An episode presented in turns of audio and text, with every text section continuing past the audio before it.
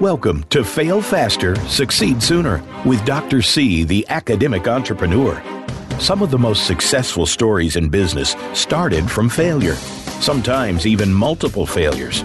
The guests on our program have faced failure, learned to understand it, and have used it to their advantage. You can too. Get ready for success. Now, here's your host, Dr. Cheryl Lentz.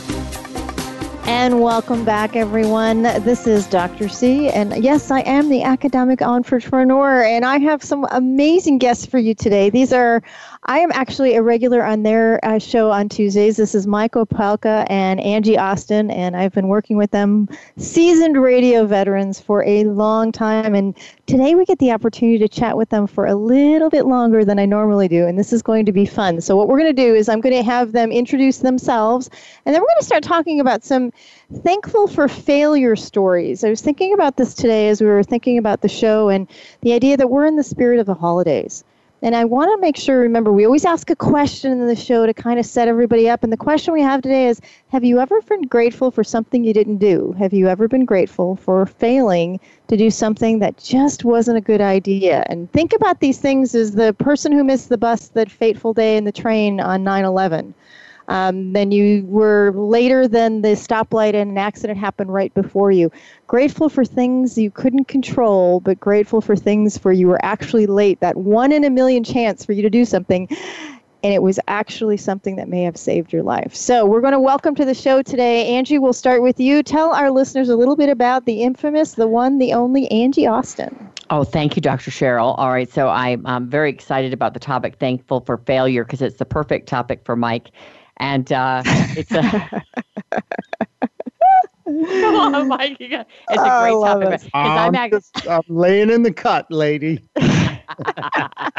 Getting your salt ready. All right, so I'm I'm actually um uh, it is a perfect topic for Mike because because he was um uh, well, how do you say it? Um, allowed to go from his last position. That's how I was able to get him as my co-host, and we were able to build a show together. And you don't often get someone that experienced to work with, where you can build from the ground up, and where you're you've both been successful enough in the past that you don't have to make anything for a while as you build your own show. There aren't many people who've been successful enough in the past that, that you can just go, oh well, we won't make anything for a while, but we're going to we are going to start from scratch and build our own show.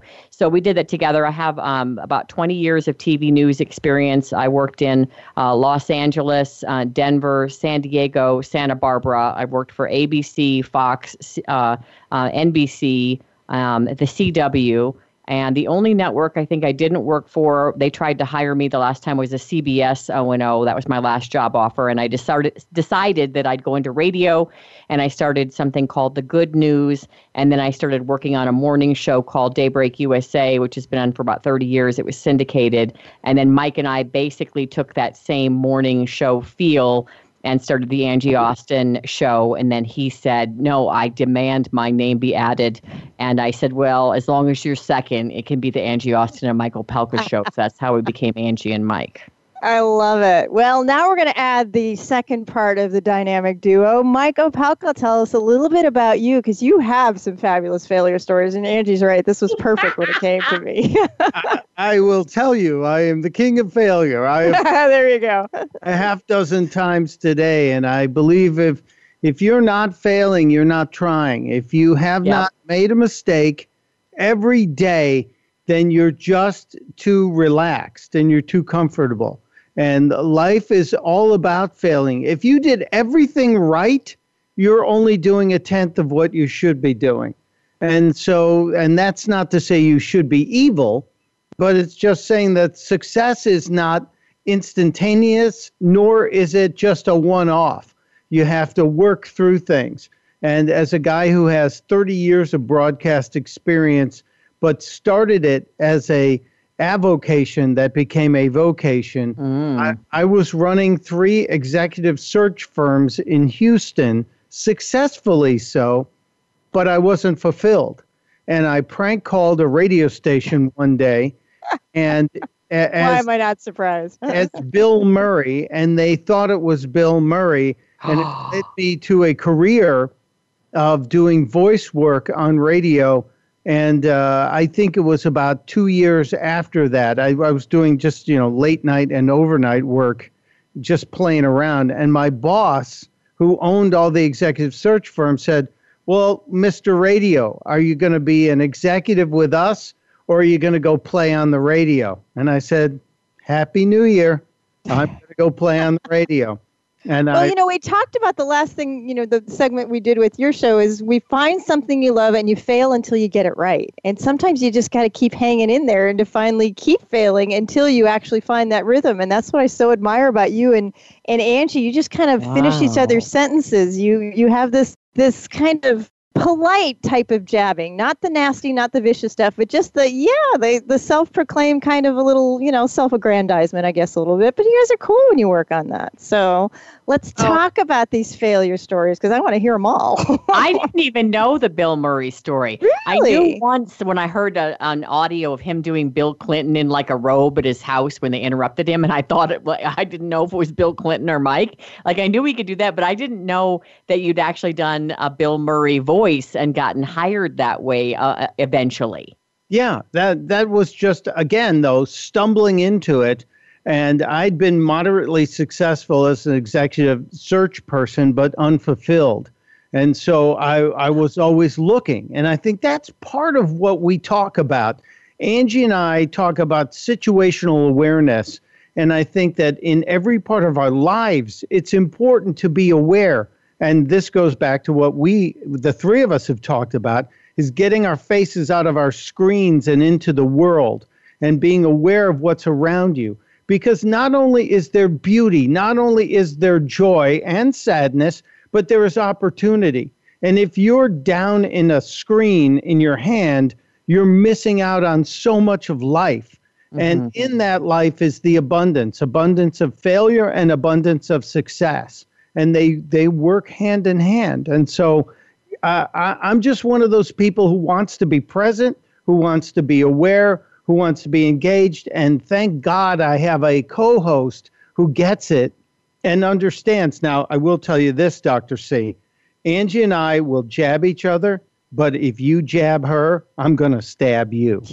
I understand. Well, here's something that got my attention. I was so glad that we were doing the show today, is because somebody was telling me something at a seminar, and I just, I mean, it's one of those stop moments where time stopped you know, we always talk about perspective that you're saying, you know, the glass is half empty, the glass is half full, how you're situationally aware of the world and how you look at it. But here's something no one ever says, Mike, and you're going to love this. How come nobody talks about filling the glass? Instead of keeping it half full or half empty, just fill up the damn glass. Ah. And I sat there the other day going, no one has ever said that before. I'm like, oh, I can't wait to tell Mike. well, uh, I always go with you know, the, the optimist says the glass is half full, the pessimist says it's half empty, and the opportunist drinks the glass. Ah! Oh, that's hilarious. I like that. So, what would we call the person that fills the glass? The realist? I, I think that's the pragmatist, maybe the worker bee. The worker. Bee. It's also the good person, the person that we all strive to be more like. Instead of arguing over whether it's full or empty, you want to make it even fuller. Well, and I kept thinking about the as my cup runneth over. Why are you even trying to just fill the glass? Why even worry about what the boundaries are and just keep if you keep doing the right thing, you, my cup overfloweth. And so when I looked at that, going, oh man, I was getting pretty deep, very philosophical. But I guess tis the season with Thanksgiving upon us. And you know, sometimes you have to do the right thing for a very long time, whether it's being kind to someone for a very long time uh, before they're nice back to you, or doing the right thing. Like Mike and I really were doing the right thing with our, you know, show and still do. And we're honest, we have integrity, we work hard. And sometimes I felt like we were sliding backwards. And I kept saying to, you know, uh, clients that I was trying to win back or, you know, uh, bring people to our show, whatever it may be, like I feel like we do the right thing. And, and sometimes you get frustrated when you don't get the immediate payoff per se but it takes a lot of hard work. And I think, too, when you get to our age, when you've been in the business 20 plus years, that you start to think, like, well, I should already be at a certain place. So I should be starting in the middle, not at the bottom. But really, we had to start at the bottom again and literally make nothing in order to rebuild something that we hope becomes really great. But then, you know, you hit plateaus and then you have to work hard again. And I feel like, you know, at the, this point, we feel like, wow, um, can't we rest on our laurels a little? No, apparently you can't. And that we have to think out of the box. Like Mike does a lot of the techie stuff. And you know, Mike's been doing this even longer than I have, and here he's he does the podcasting, and he'll set up a website for us, and I'll call clients. I'll do a lot of things like I never planned or wanted to do again. But to be honest with you, the joy that I feel when he makes me laugh, or we laugh together, or someone writes to us, or I bump into someone at like an event in like Denver where we have an affiliate, um, where I bump into somebody and they go, "Oh, I know you from the radio. You guys just keep doing what you're doing, or you really make me laugh. You brighten my day. You're like the one guy said, You're like a pot of coffee in the morning for me, or you're like the glitter on, you know, you're like glitter or the sprinkles on a cupcake. I mean, come on, are you kidding me? I mean, that's why we do it. Like when Mike and I work together and he totally cracks me up or makes me laugh, or when I listen to him right now, I feel like I'm so blessed. How did I get such a great co host? Because again, had we not been successful, we never could have made nothing to start from scratch because you always are looking for a job that pays you. But what if you want to create your own thing? Then you then you have to have been successful enough to make nothing to create it. Isn't that amazing? We can talk about nothing and it can turn into something. And I think that is amazing commentary on failure. And we're going to hold it right there. We've got to go to break. We've got to pay those bills. So, listeners, you are listening to the Fail Faster, Succeed Sooner with Dr. C. I have Michael Pelka and Angie Austin. And if you'll stay tuned, they will be back with me right after these short messages. We'll be right back. Thank you.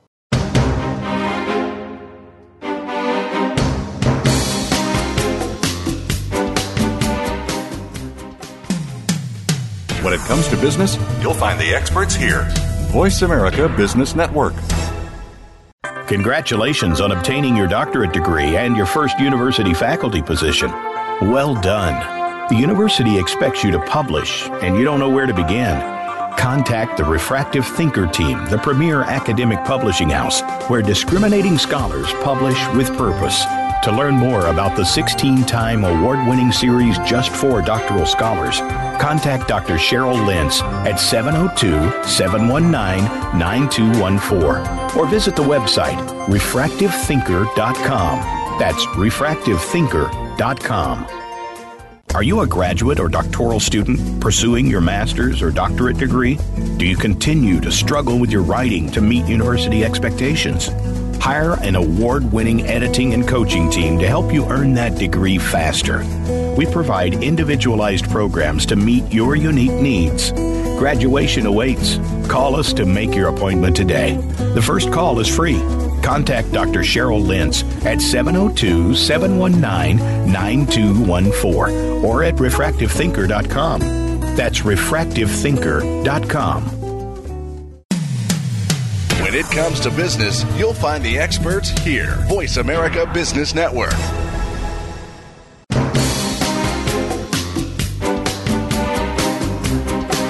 You're tuned in to Fail Faster, Succeed Sooner. To reach Dr. C or her guest today, please call 1 866 472 5790. That's 1 866 472 5790 or send an email to Dr. Cheryl Lentz at gmail.com. Now, back to Fail Faster, Succeed Sooner. Here's Dr. C. And welcome back. You are with my guests today, Michael Pelka and Angie Austin. And so, what we're going to do is we're going to start with the thankful for failure stories. And I know this is an odd thing that we have done on the show before is what are you grateful for that didn't happen? So, Mike, we're going to start with you on that one. Can I tell you a secret first? Oh, boy. Absolutely. Here it comes. Angie Austin and I have worked together in some capacity for about two years now, maybe two and a half years, depending on what lunar clock you're on, whatever.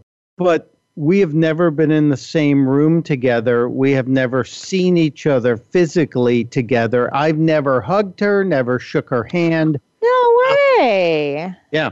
Yeah, that's this we we became friends through the radio and you know and he's like my brother like i adore the man you know but we've never met in person. Oh no. that is such a sign of the digital age. I did not know that and the chemistry you have maybe that's why? I don't know i'm just saying. No, I, I think the chemistry is why it works and the chemistry would work whether we we're in the same studio because i have worked in the biggest morning show in america. I worked at new york city's z100 in the biggest radio station on the biggest show, and where half of the conversation is silent conversation where the hosts look at each other and cue each other. And I don't have to do that with Angie Austin. She understands where I'm going. She's also a giving player in this relationship and will follow me even if I'm taking her down a road she's not sure about going. So we've been there, down a few of those yes, rabbit holes. right. There's some naughty roads with his 13 year old boy's mind that he tries to go. And I just have to sit in the back seat and go, I wish I had the steering wheel. so I'm guessing that this is a pretty interesting failure story of where you came from in order to be where you are today with, with Angie. That's pretty cool. Yeah, it it was an amazing story. I happen to be fortunate enough to have spent six and a half years, six years and nine months with the Blaze when it started. I was employee number seven. I was an editor of the website. I had a radio show. I filled in on Glenn Beck's radio show several times, talking to audiences in 350 radio stations, tens of millions of people, and had my own show and was cooking right along. And through no fault of my own, I was eliminated because of economic situations. And to make matters more devastating, Glenn and Beck and I had a 30 year friendship. In fact, he was the best man at my wedding 27 years ago. Wow. So to, uh, to get uh, called 10 minutes before my radio show was to go on the air on the Blaze Radio Network and be told, I'm sorry, it's over and not only is it over, but it's over in a very abrupt and uh, let's just say not really rewarding manner, uh, was a bit of a shock. And so I was devastated. I was absolutely crushed. And out of nowhere, my friend Angie Austin says, Well, this will give you more time to be on the radio with me in the morning. And I had been a semi regular guest on Angie's show, plugging uh, the radio uh, appearances and the stories I was writing on the Blaze. And so from that came a way of me treading water until the time where Angie had a similar breakdown in her career, and the two of us were thrust together in this life raft of the Angie Austin and Mike Opelka show. All right, Angie, now you've got to have your part of the life vest in this one. I want to hear your end of the story so I, I actually couldn't believe that he didn't get hired like immediately because he does know so many people in the business. So as the time went on, and then I also was free because they had offered to let me buy my program and the price they gave me, I'm like, you know, I know I'm blonde, but hello, I dye my hair. Like when I got the facts and the figures, I even said, like, are these right or are you guys punking me? Because you know I know how to do math, right? Like I'm like, I can't. This the the price that they offered for me to buy the show was to me, it seemed like you know just crazy talk. So I thought, well, um, no, that won't work. And they're like, all right, well, we'll um, then we don't need you if you can't buy the show yourself. And so I thought, well, I have the crew you know that the um, board op had been worked with me for four or five years so he wanted to come with me and we just kind of thought well we could start our own thing and the interesting thing about that is i was fine to kind of retire and raise my kids because they're uh, you know elementary and middle school age and um, everybody that I'd met in radio wanted to help me. So whether it be to provide music or to help me produce or to help me get, you know, contact affiliates, um, um, you know, I had so many people offering to help me um, in, in different in different arenas because there's a lot you have to put together. Um, and I even got satellite time and a network to represent us, basically uh, everything fell together. So then I talked to Mike and I thought, oh, how did I get him? You know, that was like such a crazy blessing. It was a total God thing, you know, because I couldn't believe he was still available. And then the fact that we're so like dedicated to each other. I mean, we did we, we did it at least six months really without making anything, and that you know we just kept plugging along. And whenever I'd need him, he'd be there, and whenever he'd need me, I'd be there, and we'd set a time to do the show or record or whatever, and he'd always be there. And you know, to get someone that not I mean not only to get a valuable employee or a loyal employee, but one that's not getting paid and who's still there. It was pretty amazing. We can really count on each other and our board op as well. And so um, now it's starting to kind of come to life um, when we'd kind of set a deadline of maybe we'd you know slow it down or maybe you know kind of work towards retirement per se. Um, and things just started falling together and now it looks like we're turning a corner. But in terms of me getting into radio i would say when i was in tv um, I, they'd given me a, another contract like a temporary to sign until my real contract was ready. And when i went up to sign the real contract because i had like a i don't know like a couple of month like um, you know temporary contract while they got all the details together when i went up to sign the real one um, we went up to the general manager's office and I said, "Oh, do we always go up here to sign contracts?" Because it was a new news director, and I'd had like I'd had like 20 news directors at that point in time. And he said, "Yeah, sometimes, you know." So we walk up, and the general manager's not even in there. It's just me and the news director. I guess the GM was too chicken, and so he said, um, "You know, we're going to go in another direction." And whenever they say that, the direction is always away from you. Right. That's the new. That's the new direction. It's away from you. And that's so, the whole point where they say we have to talk. Nothing ever good follows either of those, right? well, and I was kind of surprised because the guy in um, in promotions had already told me that my Q rating or whatever they'd done some research, and my the anchor man I worked with at the time and myself, we were um, two of the highest ranked personalities in the market, and so I thought that that meant um, like job security. But I think they were doing that to get more evidence to why it was okay to not, not renew my contract. Um, so anyway, to make a long story short, I almost fell off the chair because I thought that they were. It was almost like getting punked again.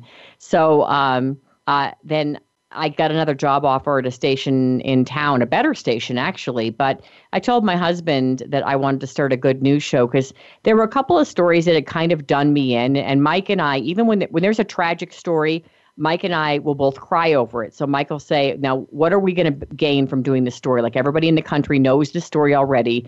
You know, there's no way to do this story. And if they're really heart wrenching and all they're going to do is leave people sobbing in their cornflakes, sometimes we don't do them. We talk a lot about a lot of things that like you can make a difference in the world or whether it be good news or something quirky we think is wrong that you could make a statement about or bring people's attention to. We do that kind of stuff. Uh, but the story that really got me was the one out of Oregon where the father had allegedly killed the mother.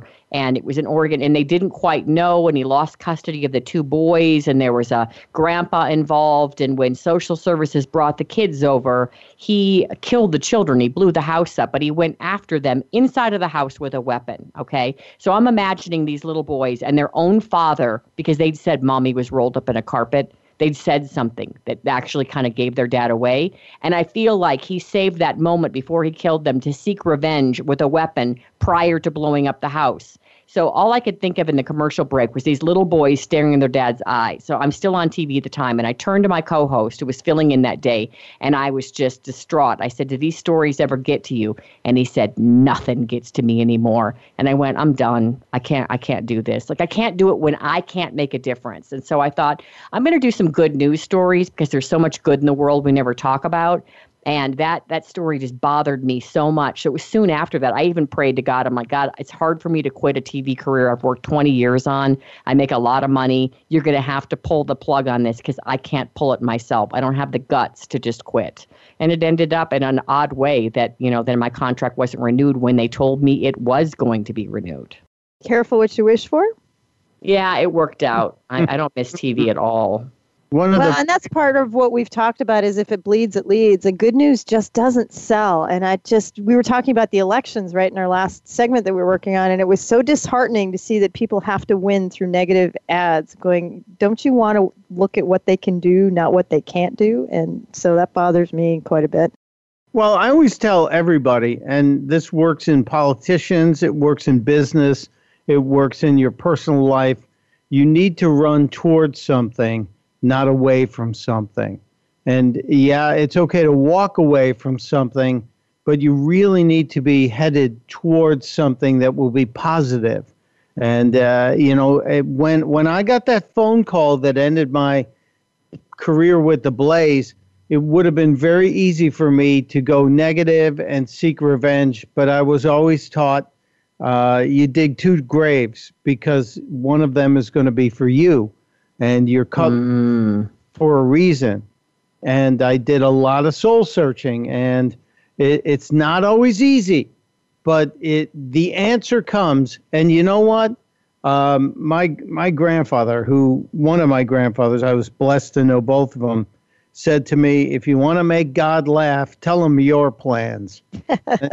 He's roaring in my life lately. Let me tell you, he's just having a great all time. You know. well, that's good that's good, but I, it it really is one of those things that I've I I don't like it. My patience is not my strength, but I've learned that when everything is awful, and there was a time where I did stand up and I dabbled in improvisational theater, and it's a lot of fun and it's very uh, very ener- energizing. And when you fail, standing on a stage telling what you thought in your head was the funniest story or the best one. when, and, and trust me, it happened a lot. I can imagine you looking at hearing crickets going, I thought it was funny. Apparently, it's only funny inside my voice, right? Yeah, it's, it's only funny for me. But, but when that happens, the worst thing you can do is push harder because oh. life and, a, and an unhappy audience smell despair. And so the best thing you can do is come back to yourself and your true purpose and your true center and your true heart. And you will find what you're supposed to be doing and the jokes and stories you're supposed to be telling. So I tell everybody just try and hold back on that initial want to just jump in. I have this argument about the president all the time. I wish he wasn't a counterpuncher all the time. I wish he would just hold back and let it come back because it will come back to you and it will be much more uh, appropriate for you to respond when it does. Well, on that note, I think this is a perfect segue because what I want to do when we end the show is to get your words of wisdom and your words of advice. So, what we're going to do is oh. we're going to go to our final break um, let the bills get paid a little bit here, and then we will come back and have your wise words of wisdom. So I'm Dr. Cheryl Lentz. You're listening for Fail Faster, Succeed Sooner, and we will be right back after these messages from our sponsor.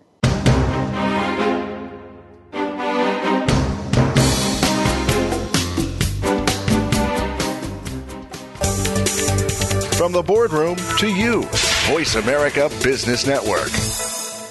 Are you a graduate or doctoral student pursuing your master's or doctorate degree? Do you continue to struggle with your writing to meet university expectations? Hire an award winning editing and coaching team to help you earn that degree faster. We provide individualized programs to meet your unique needs. Graduation awaits. Call us to make your appointment today. The first call is free contact Dr. Cheryl Lentz at 702 719 9214 or at refractivethinker.com. That's refractivethinker.com. Congratulations on obtaining your doctorate degree and your first university faculty position. Well done. The university expects you to publish, and you don't know where to begin. Contact the Refractive Thinker team, the premier academic publishing house where discriminating scholars publish with purpose. To learn more about the 16 time award winning series just for doctoral scholars, contact Dr. Cheryl Lentz at 702 719 9214 or visit the website refractivethinker.com. That's refractivethinker.com.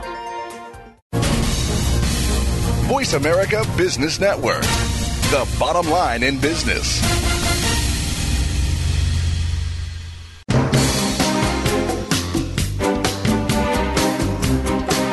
You're tuned in to Fail Faster, Succeed Sooner.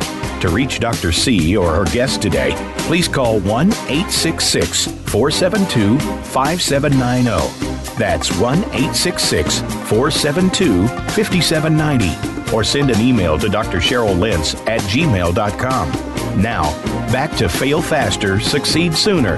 Here's Dr. C. And welcome back, everyone. I'm Dr. C, the academic entrepreneur, and you are on the show Fail Faster, Succeed Sooner with Angie Austin and Michael Palka. Before we get into what I'm going to call the wise world of wisdom that we're going to gain from both of these longtime experts in the field, I want you to be able to know where to find them in their show. So, Angie, if you can give us an idea of how to contact you both and where they can find you on your radio programs. Well, Mike set up our website. He's our tech department. So ah. we do ah. have a we do have a website. And then, um, uh, Mike, should we give them that? Is that the best place to reach us? I was going to give you your home phone number. That's still three. Wait, you don't want that out there? We still have a home phone, actually. Plenty of uh, robots call it, so I don't care if anybody calls it. Okay, good. Then 303. no, I won't do that. Well, uh, you know, the, I think the best place to track us is uh, easiest. You can get to our show, which streams all day long. The three hours repeats all day, so you can pick it up at any time. Is uh, angieandmike.us, and there's a link just to listen in, and it takes you to our satellite company's webpage. But Angie and Mike, not ampersand, the actual word and, Mike.us, and it uh, comes right up. But you can also follow Angie on the Twitter at Angie Austin News. And I think uh, you should follow her there and also follow her on Facebook because she's very prolific on the Facebook. I'm on the Facebook a lot. I, I post a lot about the kids, and uh, I don't I don't think I do enough like political stuff like you do. Like you're interesting on Twitter because you get into a lot of fights on at Stunt Brain on Twitter. You like to you know kind of get be a rabble rouser. We're so different in our free time because I just want to go below the radar and put, put a cute picture of my kid up or you know whatever something boring. I can't imagine Mike always being a contrarian. That just shocks me beyond words. Well, then you'd be wrong. no, Very wrong. I, I, so, how do we get in touch with you, Mike? What are your Twitter handles and all that stuff? Well, Angie gave mine out at Stunt Brain. It's uh, S T U N T B R A I N, and that was my little production company forever and ever and ever. I think for people who can't, won't, or just don't. And uh, so I've been uh, at Stunt Brain, all one word on Twitter, like Stunt Man, but with a brain. Oh, and, and, I like it and I'm I'm my own self on the the Facebooks. Uh, Mike Opelka, you can find me, and I do I do get into little political battles, but I also post silly stuff because there's a whole lot of silly stuff out there. So you'll you'll find me there. I love it. Well, let's start with you, Mike, and we'll do some reverses. The wild words of wisdom that you have, the biggest lessons that you've learned in your life as a result of failure, to offer some advice for the coming uppers, particularly the millennials we often talk about so much. Uh, my my dad and my brother Gregory are probably the two people whose messages stay with me every day. My dad said, the man who knows how will always have a job, but the man who knows why will always be his boss. And ah. I always thought that was so important. He taught he told us that as kids. Wait, and you got to say it again because I, I didn't even what. The man who knows how to do something okay, will always okay. have a job, okay. but the man who knows why that job needs to be done will always be the boss. Oh, that's why I, that's my problem. All right. and, my my Mike dad, will be the first one to tell you what your problem is, right, Angie? first, second, and third. And so I, I carry that with me every day. The wisdom of my dad, who also, strangely enough, was the biggest free speech advocate in America, risked his whole life to be able to share his opinion in his choice of fields, which was real estate appraisal. It's a, a long, boring story we don't have time for. So he, he taught us about the First Amendment, and that's how I make my living now. God bless. Yeah. And my brother Gregory wrote a play years ago that I co wrote with him, and uh, it's a musical. And he has a song titled Illegitimes Non Carborundum and it's a, a great Latin expression, illegitimes non carborundum. It means never let the bastards wear you down. wow. So don't let the gremlins win, huh? That's it. And, you know, I would sing it for you, but my voice would uh, peel paint. There's a reason God made you a musician and not a vocalist. Is that what I'm hearing? yeah, an announcer. An announcer. Thank God. That is fun. He has more wisdom because I feel like Mike's background is the his upbringing is the upbringing I wanted. His upbringing is the upbringing that I'm giving my children. Like the way Mike was raised is kind of the way I'm raising my kids. There's nine kids in his family, and his parents stayed married and they were delightful, and his mom stayed home and she invented the internet on the fridge. And you call it the what, Mike? The fridge net. The Frigidaire, yes. The thing you need to know in the world was on the front door of the refrigerator with magnets. Everything. That killed. And so I I grew up in chaos and a lot of like I I tell my I was saved through my faith because whether it be like living with a relative or on my own as a teenager or when I was in foster care, other people took me to church. And my mom did a little bit too, but my mom was so beaten down by life, she couldn't really be like an advocate for me because she was kind of a victim herself. So she couldn't really be, you know, she all she could do was love me and that that was that was a saving grace for me as well. But when I lived in other places, you know, I lived with a grandmother, I lived with my dad and my stepmom for a little bit, and they literally he put me in the car one day and said, Your stepmom's decided I he, I have to choose between you or the kids. That's what he told us. Now I get along with my stepmom well now, so I'm sure there's hurt feelings when they hear me talk about my past. But um, he loaded us up in the car and dumped us off on my grandma's front porch. It uh, took us from Minnesota to Colorado, and talk about rejection when your own dad just dumps you off and then changes his phone number, never to be you know like given to you again until I was an adult. I think I maybe got it. I don't remember how I ended up getting his phone number again. We'd have to call an operator and say we have an emergency, and then she'd call my dad, and then he'd call us back, which is humiliating for a straight A student kid trying to survive. So I had bro- brothers using drugs. We lived in low income housing. Like I was in survival mode my whole childhood. So faith really to me was something that gave me a foundation and made me feel like uh, you know understand what love was and that you had the love of for me a father like the you know the lord. And so that kind of gave me like be kind to others and gave me the basics in life because from about 12 i think i pretty much raised myself in my opinion because i felt like i had more common sense than those around me. And so i felt like ooh you people aren't doing a very good job at taking care of yourselves. You certainly can't raise me uh, so I feel like um, he has more of the like wisdom he was taught as a kid. I think I have more like street smarts and just kind of like um, I scrapped my way um, through an education and working full time all through high school and college. And then seven days a week, all through my 20s, when I worked at NBC in Los Angeles, I would work in like LA on the assignment desk, and then I'd go to Santa Barbara and be a weather woman on the weekends. And then I got a job anchoring at Fox in San Diego, and then every weekend I'd go up to LA and work in the assignment desk because I was so afraid to be poor again, and I was so afraid to fail that I just, you know, was saving every cent I made, you know, buying property in my 20s so that I could save money and make money. And so now I do have a family like Mike's, and I do have a husband who, you know, doesn't use drugs and who come, you know, works hard every day and does all the things that you would want your children to have in a father. And so now he teaches them a lot of wisdom that he learned from his own family. And so I don't feel like I have the tidbits that Mike does. I feel like he has more wisdom from his early years, and I have street sense. Angie, do you think of yourself as being grateful for how you were raised or simply accepting how you were raised?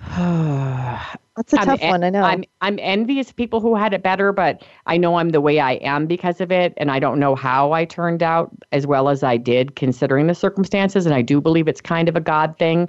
I've got one brother that was murdered, one that's currently homeless. I haven't heard from him since June, and then another brother that graduated in the top one percent of his class at West Point, who's brilliant. But He's the only other one that didn't use drugs of the kids. That we didn't use drugs. So um, anyway, am I grateful? I don't know what I am. All I know is I'm grateful that for the way my life is now, and I'm grateful that my kids have everything they have. And I don't know if they know how good they have it, but they have it really good. In fact, I've had people on Facebook say, Wow, if I come back to life, I'd like to come back as one of your children.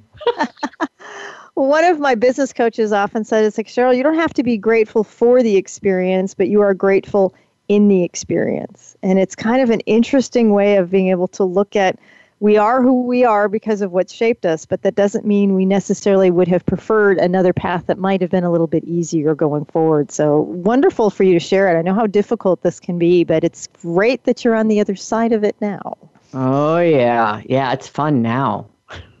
I love it in there. So, okay, so as we bring the show to a close in there, what are your top two or three words of wisdom that you could offer as a result of you've got the street smarts. Mark's mike's raised himself from the the words of wisdom from family smarts.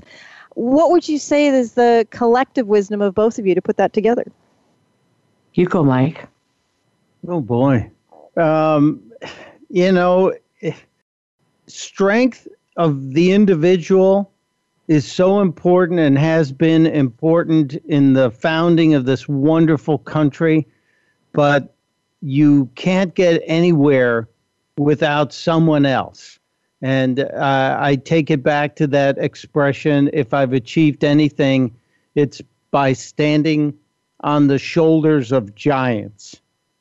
And Ooh, that's an old one. Well, Angie is a giant. Aww. that's sweet. Stop it, Mike. um, I would say grit is big for me. I think that Mike and I and you too, Cheryl, we have grit. I think we're old school.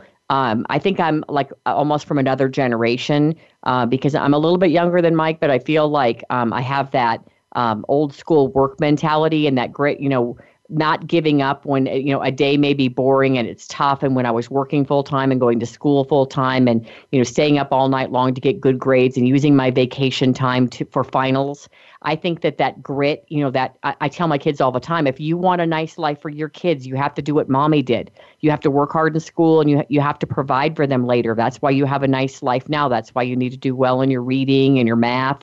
And so I think grit is important and delayed gratification. You can't always have the fun now. Build a little fun into your life and work towards that maybe like just maybe the dinner on the weekends or whatever it is. But every day can't be fun. You've got to, every day can't be all fun. Don't get me wrong, but like there are going to be days when you're trying to reach your goals that aren't filled with fun and there's a lot of hard work in there, but then build some fun into your weeks to have something to look forward to. But don't give up just because every day seems to be um, that little teeny step you're taking towards your college degree, or every day is a little teeny step towards that final, or little teeny step towards that job you want. And and you just have to keep you know working your way there slowly but surely, and to have integrity, to treat people well, to be kind to others.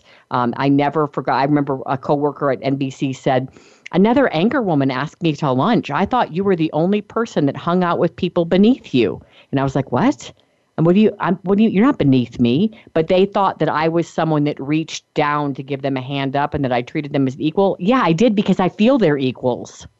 I, I think that's amazing. I tell my students all the time, I'm not above or below you. I'm just ahead of you in the process. And I'd like to ah. inspire them to be able to see that if I can do it, you can do it, and to give them an example worthy of being followed so you do it the right way. But that is difficult when there are folks who do put on airs or think that there's somehow their title gives them some kind of status. I'm like, nope, I just worked a little bit harder. I'm a little further, but you can get there too if this is what you want, kind of thing. And, Cheryl, watch out for those people. When you see how they treat a waiter, when you see how they treat their mother, when they you see how they treat, you know, the person at the dry cleaners, you take note. That's a red flag of how they may treat you or your children in the future. So watch how people treat other people.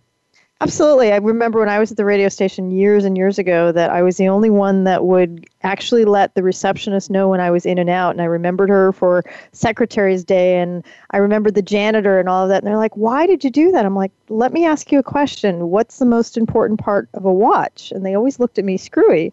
I'm like, well, answer the question. They says, and they'd always name some, usually the biggest part of the watch. I'm like, no, it's a trick question. You need all the parts of the watch to work. No one part is any more important or less important than the other because without them, you don't have a watch and you can't tell time. And and for some, that analogy is lost on them. I once fired a person who never refilled the coffee pot at the office. a metaphor for life, perhaps, Mike? yep. If you take the last cup and refuse to throw out the old grounds and re- don't refill it, you are not a team player. Yeah, that's a good point.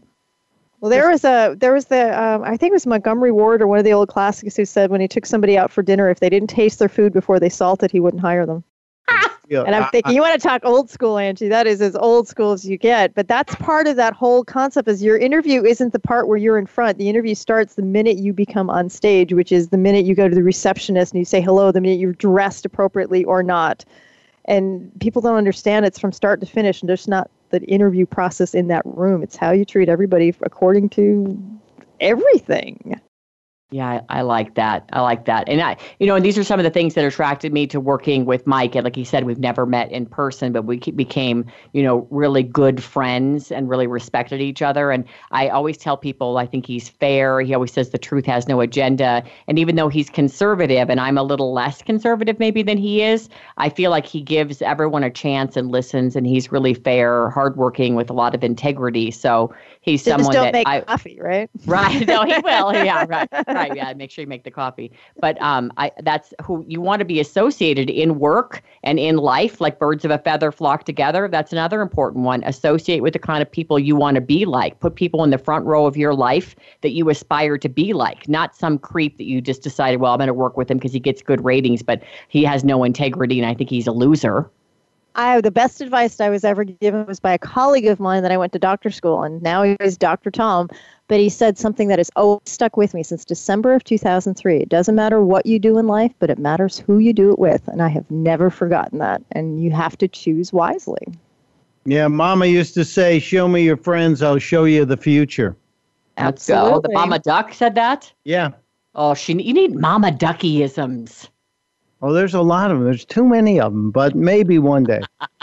I want well, to write a book. What's your greatest advice, Mike, that you would have for someone that's starting up? Because I know we've talked a lot about millennials in particular, that it's sometimes hard to reach that lack of commitment, that lack of perseverance, that lack of if I'm not happy and I don't like it, I'm just kind of quit today and be done with that. And that's not quite the work ethic all three of us are really familiar with most. Yeah, Ch- Churchill is uh, had no relation to me, was not my grandfather. I wished I had known him.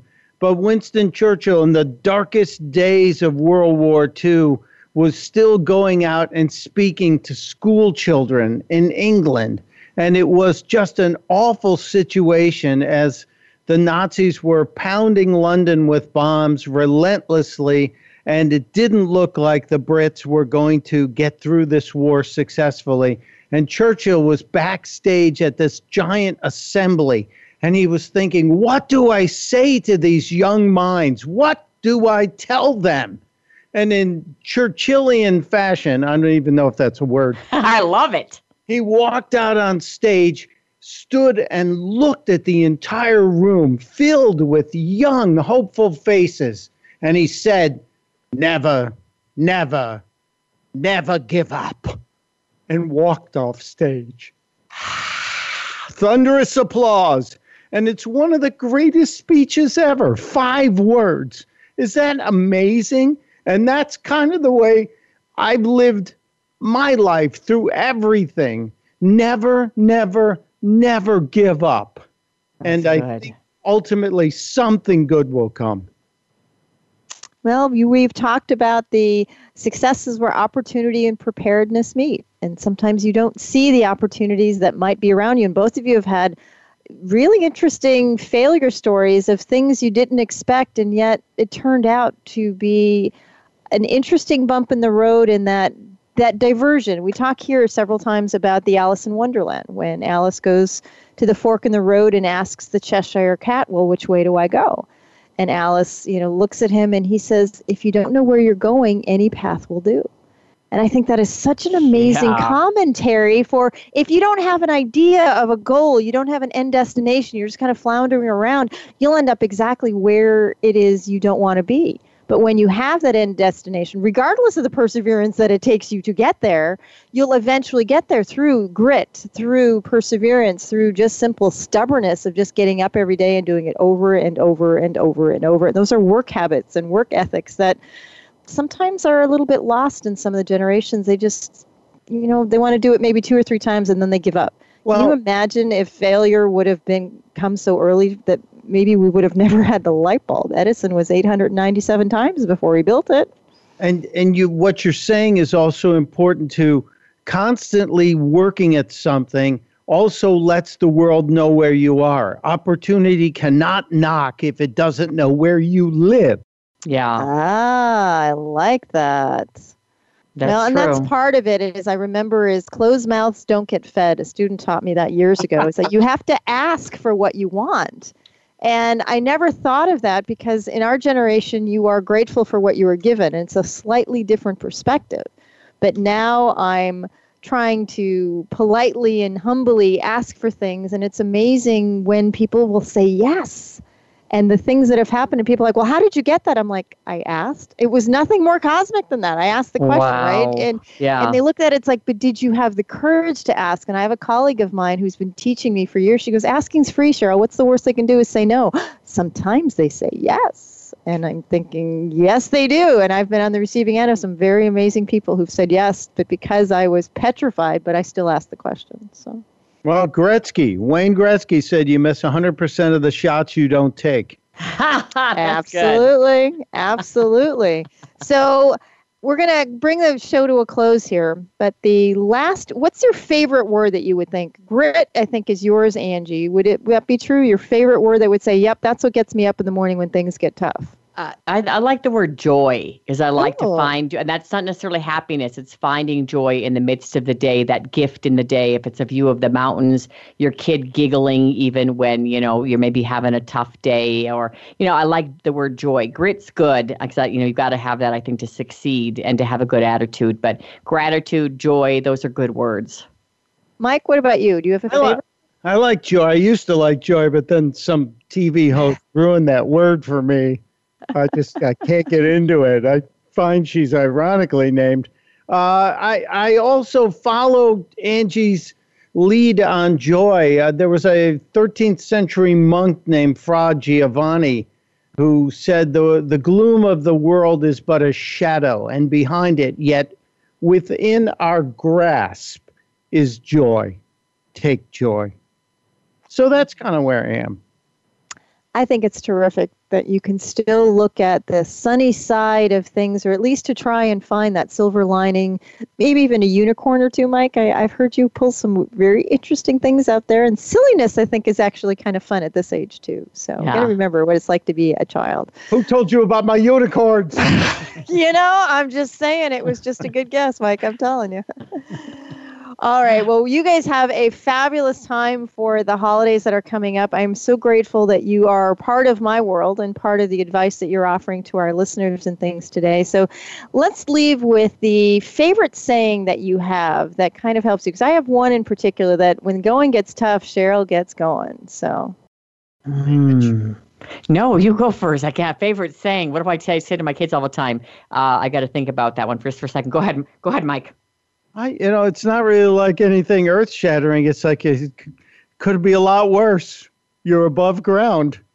Any day above ground is better than the alternative. I've heard that one as well.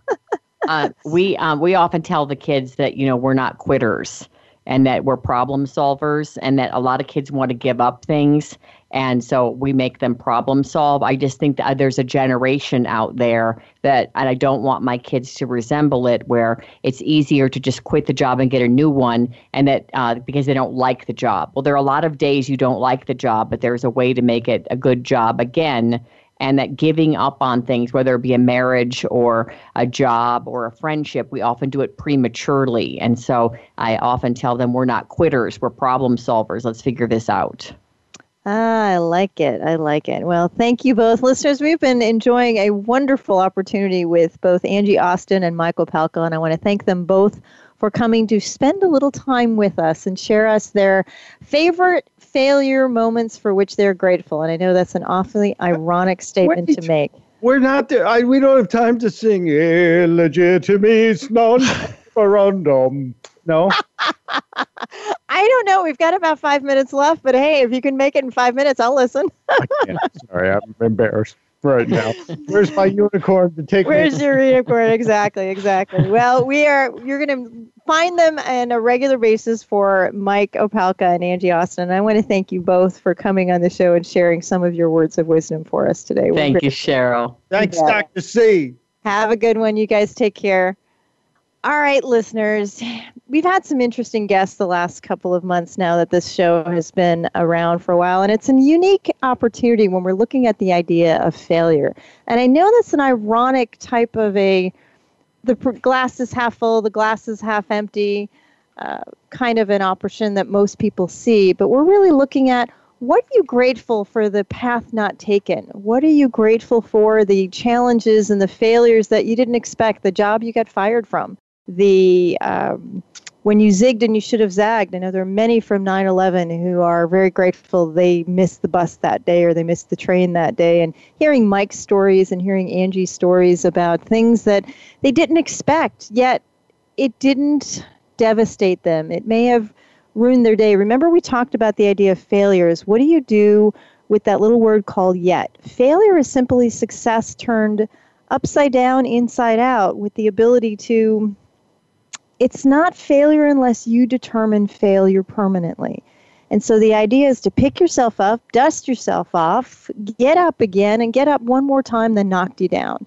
And that self deprecating humor that I admire about Mike is kind of amazing. We just kind of take a step back and kind of laugh at ourselves, going, Yep, that didn't work. Nope, that didn't work either. Let's try that one again to be able to. What was that quote we had? Is to find something you're good at and keep failing until you become great at it. So the question is, what is your passion? What is your ability to ask your why that keeps getting you up in the morning. Mike's quote is a fail, you know, wonderful is the fact that if you always know the what, you'll always have a job. But if you know the why, you'll be the boss. And I had a business coach once, and she took that one step further and said, The why that makes you cry. What is that absolutely that hill you're not going to, that you won't die on? And I remember a job that I took great pains in spending three months deciding whether or not I was going to quit. And I didn't want to. I thought I had all this fancy education and a, you know a doctorate in leadership that I could solve anything. And the answer was I couldn't, and I had to realize that this was the time for me to graciously and gratefully step down and become successful elsewhere. And that was a life lesson that I still carry with me. It took me a long time to determine it, but I realized if my name wasn't on the door, then it was time to be able to learn to lead follow or get out of the way. And sometimes you need to step down and understand that failure isn't failure unless you actually look at it and let it stay there. It's a matter of leading you in a different direction. So, as we bring today's shows to a close, I want to make sure that you understand how we can continue to shape that conversation. I want you to be in touch with Mike and Angie. They have some just fabulous symmetry and fabulous synergy. And, and, when the fact that they have never met, I think is in person, I think is uh, uh, absolutely terrific to look at that chemistry they have them. But it's all about choice. And it's all about are you going to let it keep you down or are you going to keep going and have that grit that Angie talks about, that staying power, that ability to live to fight another day. So I want you to, to keep following us as well as to shape the conversation. You know how to find us on Facebook. You want to like our page and suggest a question for our next show. We have our uh, Facebook Success Through Failure page. We have following email, drcherylentz at gmail.com. And if you're not able to join us live, be sure not to miss a beat. Visit our Voice America page to tune in to all of our previous shows, all recorded and all av- available on Voice America, as well as iTunes. And remember, make sure that you lead in the dance of failure. Remember that you are in charge and you have a choice, and life is all about choices. And the point is do we lead, do we follow, or do we get out of the way? So I'm Dr. Cheryl Lentz, Fail Faster, Succeed Sooner with Dr. C's, the academic entrepreneur. Today we've been listening with Angie Austin and Michael Opelka. And I want to be able to leave you with just something to consider that when you're sowing the seeds of failure, trust that you have the power of solution. And it is a path maybe less traveled, but certainly a path worthy of the journey. So thanks for joining us, and I hope you'll come back each and every week. Fail faster, succeed sooner, and maybe be grateful for failure. You never know where it might lead. Have a wonderful Thanksgiving and have a wonderful holiday season. I'm Dr. Cheryl Lentz. Thanks for joining us today.